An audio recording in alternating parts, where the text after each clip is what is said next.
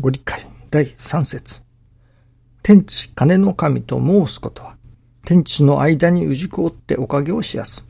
神仏の宮寺氏子の家屋敷皆神の辞書。そのわけ知らず。方角日柄ばかり見て無礼いたし。全然の巡り合わせで難を受けおる。この度、池上金光大臣を差し向け、願う氏子におかげを授け、理解申して聞かせ、せいぜいまで繁盛いたすこと、氏子相手の神、神相手の氏子、神氏も立つようにいたす。せいぜいまで繁盛いたすこととありますおかげは、神と氏子の助かりにならねばなりません。天地との調和、そして交流。そこから初めて生み出されるおかげの世界が開かれます。すなわち、信心共栄の世界です。究極、神の願いとされるところはここにあるのです。神の願いが氏子の上になり、氏子の願いが心願成就に至るとき、神と新人交流の歓喜の世界は開かれます。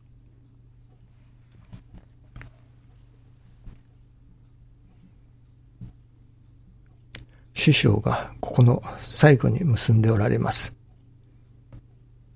神と交流の歓喜の世界は開かれます。とあります。今朝は新中記念の時にしきりにこのようなことを思わせていただいたことでした。師匠が私どもに残されたもの、教えようとされたもの、伝えようとされたもの、また後世までも残さねばならぬもの、残したいと願われたもの、それは何だろうかと思うのですね。まあよく、誠の信心をすれば誠のおかげが受けられる。その誠の信心ということを伝えたかった、残したかった。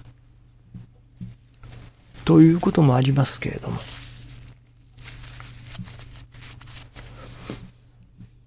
それもそうでしょうけれども、今朝私が教えていただきますのは、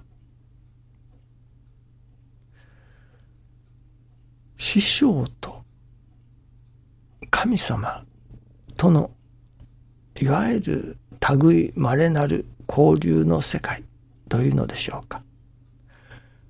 神様と師匠との心の触れ合いとでも言うのでしょうかね。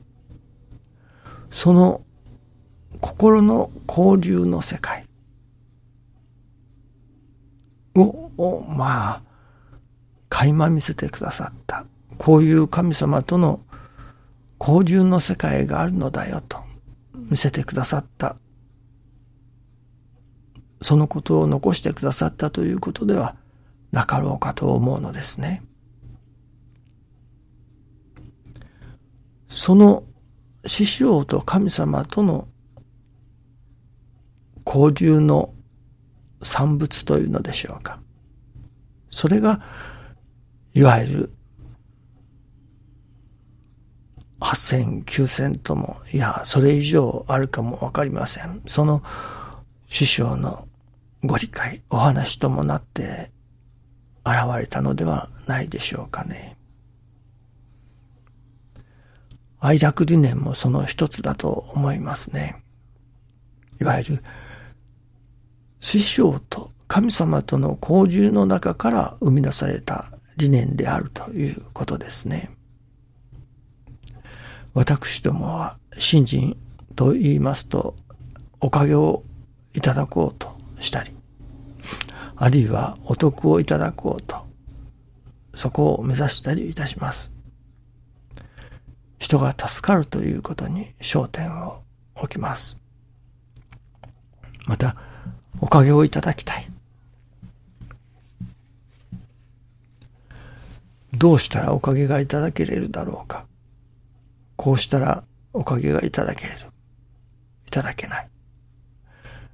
私どもの願いが叶う。人類が幸せになること。といったような、どちらかというと、私どもサイド、それだけで新陳というものを図ろうといたしますけれども、師匠が一番伝えたかったこと、残したかったこと、それは神様との師匠とのまあ楽しい関わり合いというのでしょうか。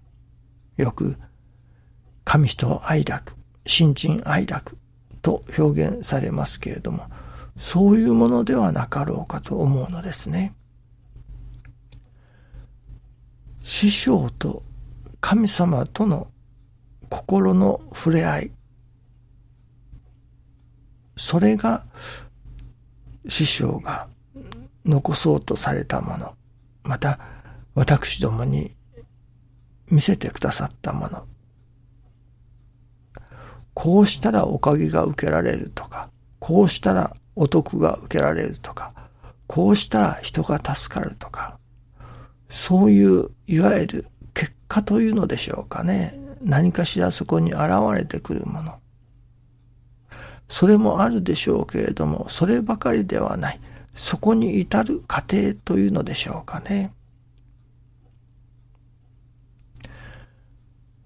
まあ、ちょっと例えが少しずれるかもしれませんけれども、例えて言えば、その、ある好きな人がいる。その好きな人といると、やはり楽しいものですね。その好きな人と共に楽しい時を過ごす。そういう世界ではなかろうかと思うのですね。それが好きな人というのが神様ということですね。神様と共にいるその楽しい時を過ごす。その神様と共に楽しい時を過ごしておられる師匠のお姿、師匠のありさま、ある意味、信心の楽しみとでも言うのでしょうかね。神様との楽しいひとときというのでしょうか。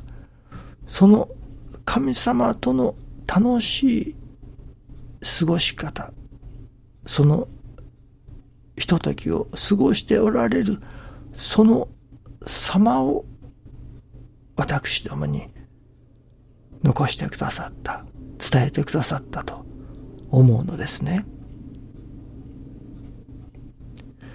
ですから、そのおかげをいただくとか、いただかないとか、こうしたらお得になるとか、お得にならないとか、我が心になるとかならないとか、そういうものを全部取り払ってしまって、まあ、好きな人といる時というのは、やはり無条件だと思いますね。この人といたら、この人から何かをしてもらえるからとか、この人が何かいいものを持ってきてくれるからとか、そういうことではない。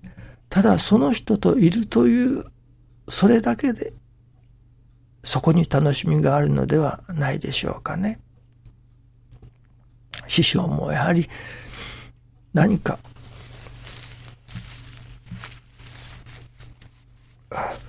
何かおかげがあるからとか、お得をいただけるからとか、そういうものではない。ただただ神様と共に過ごす。それが楽しいのだと。そういう神様との心の触れ合いというのでしょうか。交流の世界。それを私どもに垣間見させてくださった。そういう世界があるのだということを残してくださった。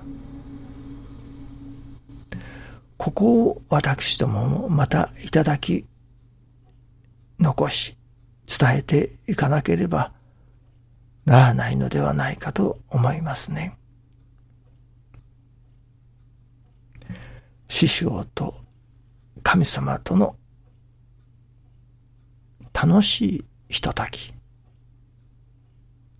そういうものを私どももやはり神様との楽しいひとときをいただきたい。過ごさせていただきたい。それはおかげでもなければ、お得でもなければ、そういう損得とでも言うのでしょうか。そういう一切を超えた世界。